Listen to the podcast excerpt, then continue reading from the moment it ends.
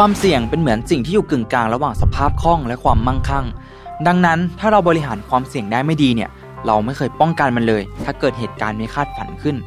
ความมั่งคั่งของเราเนี่ยอาจจะหายไปชั่วพริบตาเลยก็ได้นะครับ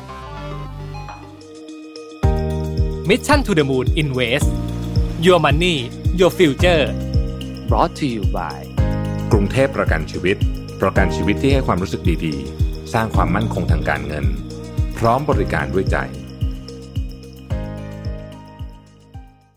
สวัสดีครับ ยินดีต้อนรับเข้าสู่รายการ Mission to the Moon Invest นะครับ อยู่กับผมชาติภูริวัตรครับ เคยเป็นกันไหมครับทำงานเก็บเงินมาก็นานนะครับ แล้วเราอยากเอาเงินไปลงทุนใช่ไหมครับ แต่ก็เงินที่เราลงทุนไปเนี่ย มันก็ไม่เป็นไปตามที่เราคาดหวังไว้นะครับ หรือว่าเคยเป็นไหมครับทำงานเก็บเงินมาเยอะมาก แต่ว่าสุดท้ายแล้วเนี่ยเราก็ต้องเอาเงินเนี่ยไปจ่ายค่ารักษาพยาบาลเยอะมากเลยนะครับทำให้เงินเก็บของเราเนี่ยมันก็ค่อย ๆ หายไปนะครับ แล้วก็เคยเป็นไหมครับ ทำงานเก็บเงินมาเนี่ยเราเนี่ยก็ต้องเอาไปใช้จ่ายกับเรื่องที่เราไม่ได้อยู่ในแผนไว้นะครับ ไม่ได้แผนไว้เลยว่าเราต้องเอาไปใช้จ่ายกับสิ่งนี้สิ่งนี้นะครับ ถ้าเพื่อนๆเคยประสบพบเจอกับปัญหานี้นะครับ ซึ่งผมเองก็เคยเจอเหมือนกันนะครับ ผมเลยหยิบยกเนื้อหานะครับที่เป็นประโยชน์จากโค้ดหนุ่มมันนี่โค้ดนะครับ ก็จะเป็นเรื่องวิธีการจัดการความเสี่ยง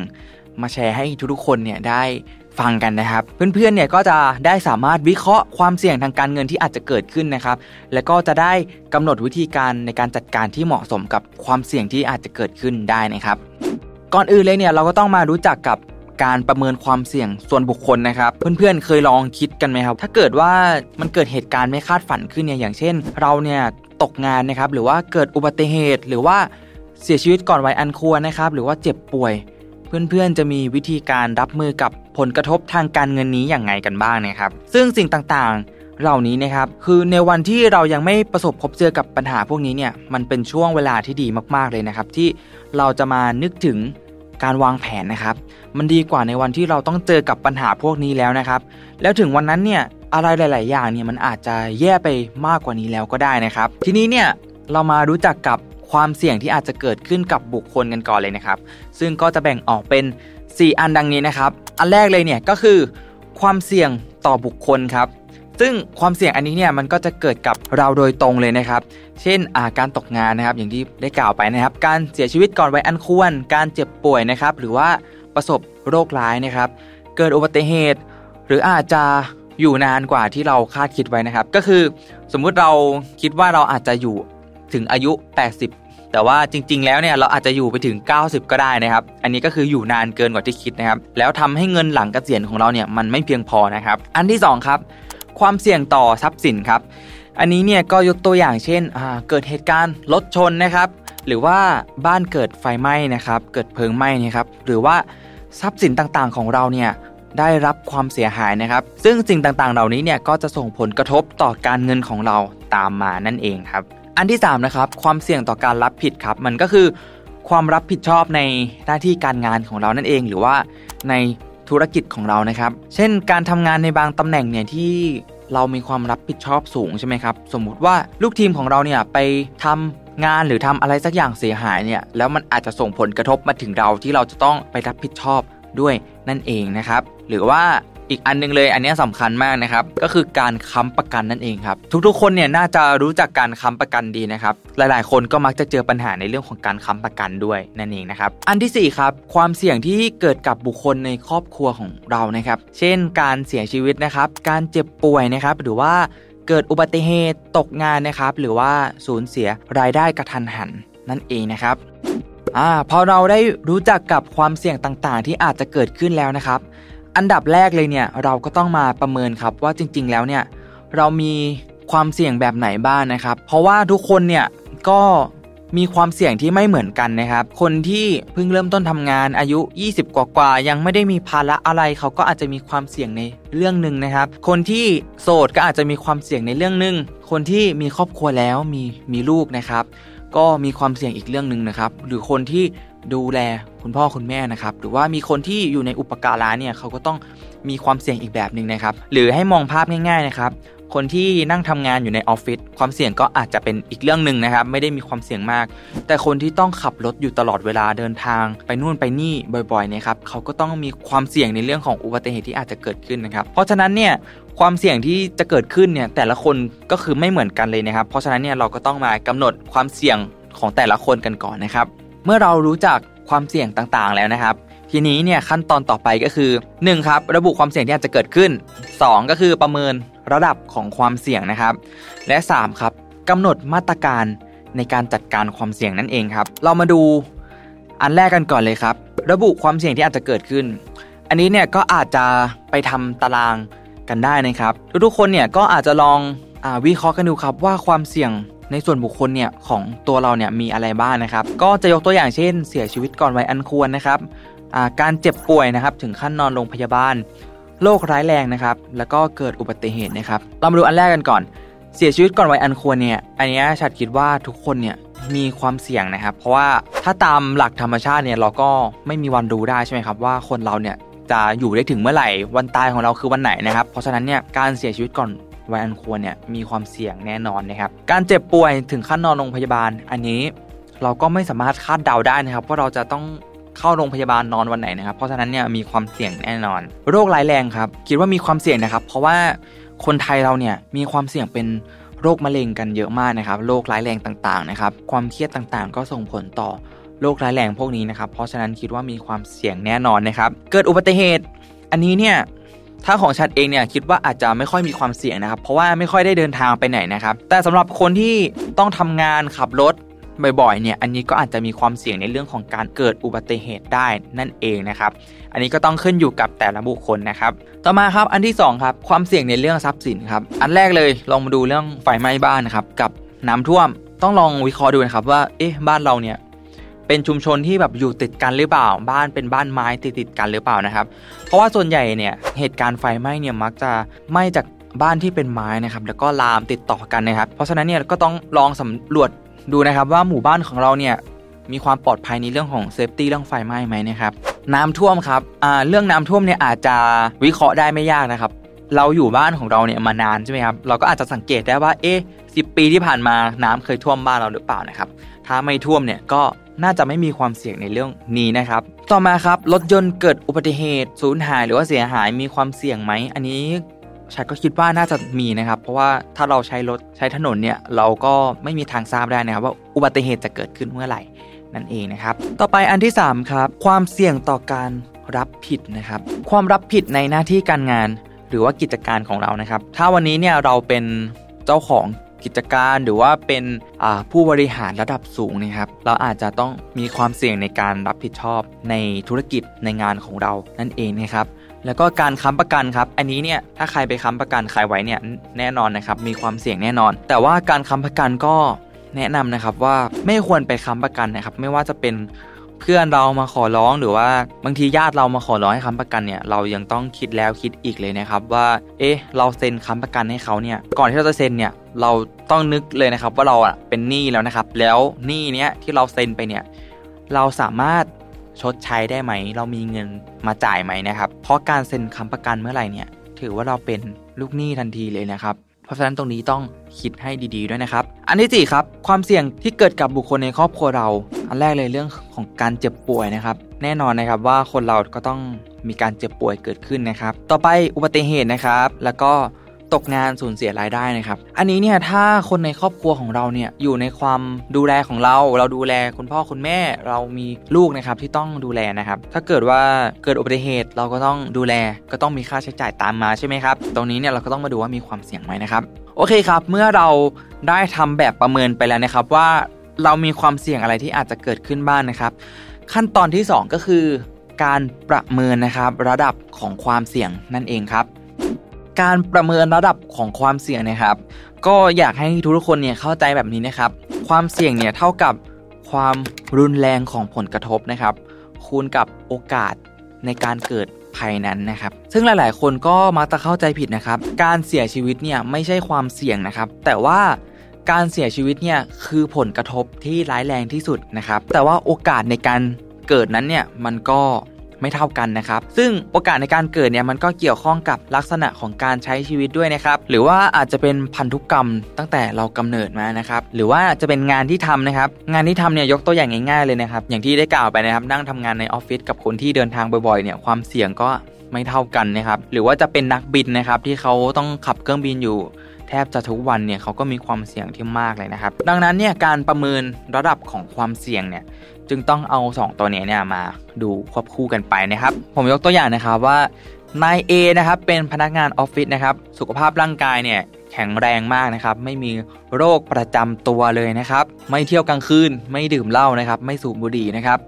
นิสัยเนี่ยเป็นคนเรียบร้อยนะครับแต่งงานแล้วมีลูกด้วยนะครับหคนนะครับส่วนคุณพ่อคุณแม่ของนายเอเนี่ยก็รับราชการนะครับบ้านของนายเอเนี่ยก็อยู่ในหมู่บ้านที่ดีนะครับเป็นชุมชนที่ดีเลยนะครับทีนี้เราก็ลองมาทำชาร์ตกันดูนะครับการเสียชีวิตก่อนวัยอันควร ความรุนแรงของผลกระทบนี้รุนแรงไหมแล้วก็เกิดอุบัติเหตุผลกระทบรุนแรงมากน้อยขนาดไหนนะครับ ไฟไหม้บ้านผลกระทบมากน้อยขนาดไหนนะครับ แล้วก็โอกาสในการเกิดมากน้อยขนาดไหนนะครับ ในที่นี้เนี่ยอันแรกเลยเสียชีวิตก่อนวัยอันควรนะครับความรุนแรงของผลกระทบนะครับน่าจะมากนะครับ อย่างในตัวอย่างนะครับก็คือแต่งงานแล้วใช่ไหมครับ มีลูกแล้วด้วย 1 คน เพราะฉะนั้นเนี่ยถ้านายเอเสียชีวิตไปนะครับ แน่นอนว่าลูกของเขาเนี่ยได้รับผลกระทบทางด้านการเงินแน่นอนนะครับ เพราะว่าคนที่หาค่าใช้จ่ายหลักเนี่ยก็คือได้จากไปแล้วนะครับ เพราะฉะนั้นเนี่ยมีผลกระทบค่อนข้างมากนะครับ ส่วนโอกาสในการเกิดเนี่ย ค่อนข้างต่ำนะครับ เพราะว่านายเอเนี่ยเป็นคนที่ไม่เที่ยวกลางคืนไม่ดื่มเหล้าไม่สูบบุหรี่นะครับโรคร้ายแรงต่างๆเนี่ยก็อาจจะเกิดขึ้นได้ยากนะครับแล้วก็เป็นคนที่นิสัยเรียบร้อยนะครับก็อาจจะไม่ได้ไปหาเรื่องใครนะครับ แล้วก็เป็นคนที่ไม่ได้ชอบเที่ยวใช่ไหมครับเพราะฉะนั้นเนี่ยโอกาสในการเกิดของการเสียชีวิตเนี่ยก็อาจจะต่ำนั่นเองนะครับก็วิเคราะห์ง่าย ๆ แบบนี้เลยนะครับ เราลองมาประเมินระดับความเสี่ยงในเรื่องต่างๆ กันนะครับ ทีนี้เนี่ยเพื่อนๆที่ได้ฟังอยู่นะครับ ก็อาจจะลองลิสต์ดูครับว่าความเสี่ยงของเรามีอะไรบ้างนะครับ แล้วก็ลองติ๊กดูนะครับว่า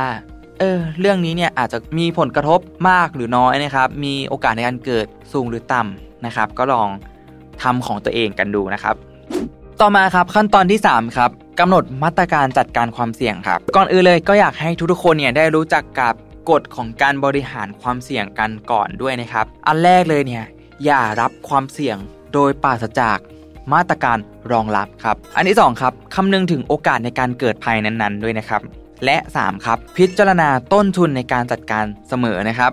เพราะว่าทุกความเสี่ยงที่อาจจะเกิดขึ้นเนี่ยการจัดการความเสี่ยงมีต้นทุนเสมอนะครับ ไม่ใช่ว่าไม่มีต้นทุนเลยนะครับ แนวทางในการจัดการความเสี่ยงนะครับ ก็จะแบ่งออกเป็น 4 อย่างดังนี้นะครับ อันแรกเลยเนี่ยคือเรื่องของการหลีกเลี่ยงความเสี่ยงครับ ก็คือหลีกเลี่ยงต้นเหตุนั่นเอง อันที่2ครับควบคุมความเสี่ยงครับ อันนี้เนี่ยมันก็คือการลดโอกาสในการเกิดนะครับ อันที่ 3 ครับ โอนความเสี่ยง อันนี้เนี่ยก็จะเป็นเรื่องของประกันแล้วนะครับ และอันที่ 4 ครับ รับความเสี่ยงเอาไว้เอง อันนี้เนี่ยก็คือเราเนี่ย จะต้องใช้เงินทุนของตัวเองนะครับ การรับความเสี่ยงเอาไว้เองก็คือ เมื่อเกิดเหตุการณ์ใด ๆ ขึ้นเนี่ยเราจะต้องใช้เงินของเราเนี่ยจ่ายในการที่จะรับผิดชอบผลที่เกิดขึ้นนั้นไว้เองนะครับ ทีนี้เนี่ยเรามี 4 อย่างแล้วนะครับ เราควรเลือกใช้ทางไหนดีอ่าหลาย ๆ คนน่าจะสงสัยนะครับ ก็จะมีไกด์แบบนี้ครับ เมื่อกี้เนี่ยเราทำการประเมินระดับของความเสี่ยงไปแล้วใช่ไหมครับ ถ้าเรื่องไหนที่เราได้รับความรุนแรงของผลกระทบมากเนี่ย และก็มีโอกาสที่จะเกิดขึ้นสูงนะครับ เราควรที่จะหลีกเลี่ยงความเสี่ยงนั้นไปเลยจะดีที่สุดนะครับ และอันไหนครับที่ความรุนแรงของผลกระทบเนี่ยมันน้อยนะครับ แต่ว่าโอกาสในการเกิดเนี่ยมันบ่อย มันเกิดทีนะครับ เราก็ควรลดโอกาสในการเกิดของสิ่งนั้นเนี่ยให้มันน้อยลงนะครับ ก็คือควบคุมความเสี่ยงนั่นเองนะครับ และอีกอันที่สำคัญมากๆครับก็คือความรุนแรงของผลกระทบเนี่ยมันค่อนข้างที่จะมากนะครับ แต่ว่าโอกาสในการเกิดเนี่ยมันต่ำนะครับ เราก็ควรที่จะโอนความเสี่ยงหรือว่าใช้ ประกันนั่นเองครับ ทีนี้ครับเราก็ลองทำตามตารางแล้วก็ลองประเมินความเสี่ยงของตัวเองกันดูนะครับ เราก็จะมีไกด์บอกเบื้องต้นเลยครับว่า เราควรที่จะระวังความเสี่ยงอะไร เพื่อที่จะได้เตรียมความพร้อมทางด้านการเงิน หรือว่าประกันเนี่ยต่อไปนะครับ ทีนี้ครับเมื่อเราพูดถึงเรื่องของประกันนะครับ ก็จะมาพูดถึง ประกันชีวิตกันบ้างนะครับ ผมก็จะยกตัวอย่างเคสที่มีครอบครัวนะครับ มีลูกหรือว่ามีพ่อแม่ที่เราเนี่ยจะต้องดูแลนะครับ แล้วเราเนี่ยอยากทำประกันชีวิตเอาไว้นะครับ เพราะว่าเพื่อเหตุการณ์ที่ไม่คาดฝันเกิดขึ้นเนี่ยเราเนี่ยอาจจะจากไปก่อนวัยอันควรนะครับ แล้วเราเนี่ยอยากทิ้งมรดกไว้ให้กับคนที่ยังอยู่นะครับ ให้เขาเนี่ยได้ใช้ชีวิตต่อไปได้เนี่ย แต่ว่าเราไม่รู้ว่าเราจะคำนวณทุนประกันชีวิตของเรา ยังไงดีนะครับผมก็มีวิธีคิดง่าย ๆ แบบนี้เลยนะครับ อันแรกครับ เราลองลิสต์ภาระหนี้สินออกมาดูก่อนนะครับ ในตัวอย่างนี้นะครับ อย่างเช่นหนี้บ้านของเราเนี่ยยังเหลืออยู่อีก 1 ล้านบาทนะครับ แล้วก็มีหนี้อื่นๆอีก 2 0 0 0 0 0 บาทนะครับ ก็โดยรวมแล้วเนี่ยภาระหนี้สินของเราเนี่ยมีอยู่1ล้าน2แสนบาทนะครับ หัวข้อที่ 2 ครับ ก็คือ มรดกที่เราอยากทิ้งไว้ให้คนข้างหลังครับ ก็อย่างเช่นทุนการศึกษาของลูกเรานะครับ สมมุติเราอยากให้เขามีทุนการศึกษา 1 ล้านบาทนะครับ แล้วก็เงินตั้งตัวอีก 1 ล้านบาทนะครับ เงินตั้งตัวในที่นี้เนี่ยก็จะเท่ากับค่าใช้จ่ายต่อปีนะครับ คูณด้วยจำนวนปีนั่นเองนะครับ ทีนี้เนี่ยเราก็เอาทั้ง 2 อย่างเนี่ยมารวมกันนะครับก็จะได้เป็น3ล้าน2แสนบาทนั่นเองนะครับเราก็จะได้ทุนประกันชีวิตที่เราอะควรจะทำไว้แล้วนั่นเองนะครับก็คิดง่ายๆแบบนี้เลยนะครับ หรือว่าในเคสที่ต้องเข้าโรงพยาบาลบ่อยๆนะครับแล้วก็ต้องอมีค่าใช้จ่ายค่ารักษาที่เยอะมากๆนะครับหรือว่าบางคนเนี่ยอาจจะไม่ต้องเข้าบ่อยก็ได้นะครับ แต่ว่าเผื่อไว้นะครับอยากอ่า โอนความเสี่ยงตรงนี้ไว้นะครับ ก็แนะนำให้ทำประกันชีวิตพ่วงกับประกันสุขภาพ เป็นแบบเหมาจ่ายรายปีนะครับ ซึ่งวงเงินคุ้มครองในปัจจุบันเนี่ยใน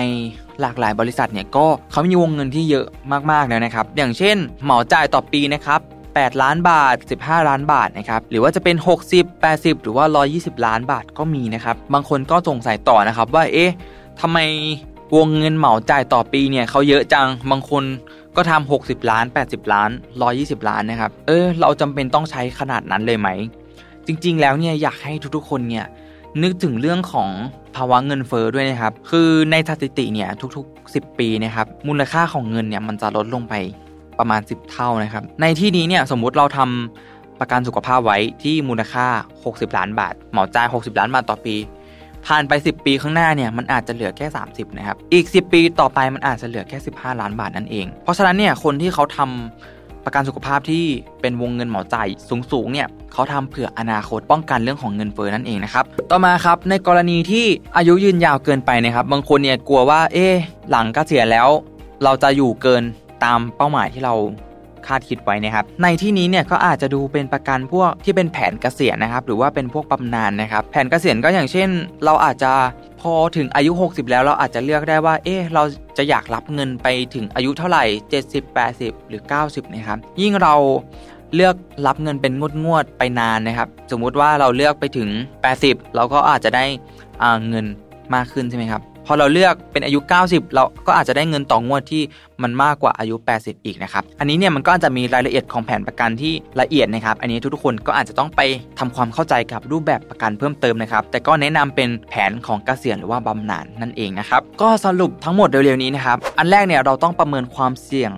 ส่วนบุคคลของเรากันก่อนนะครับ เพราะว่าทุกๆคนเนี่ยก็มีความเสี่ยงที่ไม่เหมือนกันนั่นเองนะครับต่อมาครับระบุความเสี่ยงนะครับมีโอกาสเกิดขึ้นมากน้อยขนาดไหนนะครับอันที่3ครับประเมินระดับของความเสี่ยงนะครับว่าจะเป็นยังไงนะแล้วอันนี้มันเสี่ยงมากน้อยขนาดไหนนะครับ และก็กำหนดมาตรการในการจัดการความเสี่ยงนั่นเองนะครับ หวังว่าเนื้อหาในวันนี้เนี่ยจะเป็น ประโยชน์กับทุกๆคนเนี่ยไม่มากก็น้อยนะครับ ถ้าชอบเนื้อหาในวันนี้เนี่ยก็ฝากกดไลค์นะครับ กดแชร์ แล้วก็กดติดตาม Mission To The Moon ด้วยนะครับสำหรับวันนี้ขอขอบคุณกรุงเทพประกันชีวิต ผู้สนับสนุนรายการของเราในวันนี้ด้วยนะครับ แล้วพบกันใหม่ในเอพิโซดหน้านะครับสำหรับวันนี้ สวัสดีครับ Mission to the Moon Invest Your Money Your Future brought to you by กรุงเทพประกันชีวิต ประกันชีวิตที่ให้ความรู้สึกดีๆ สร้างความมั่นคงทางการเงิน พร้อมบริการด้วยใจ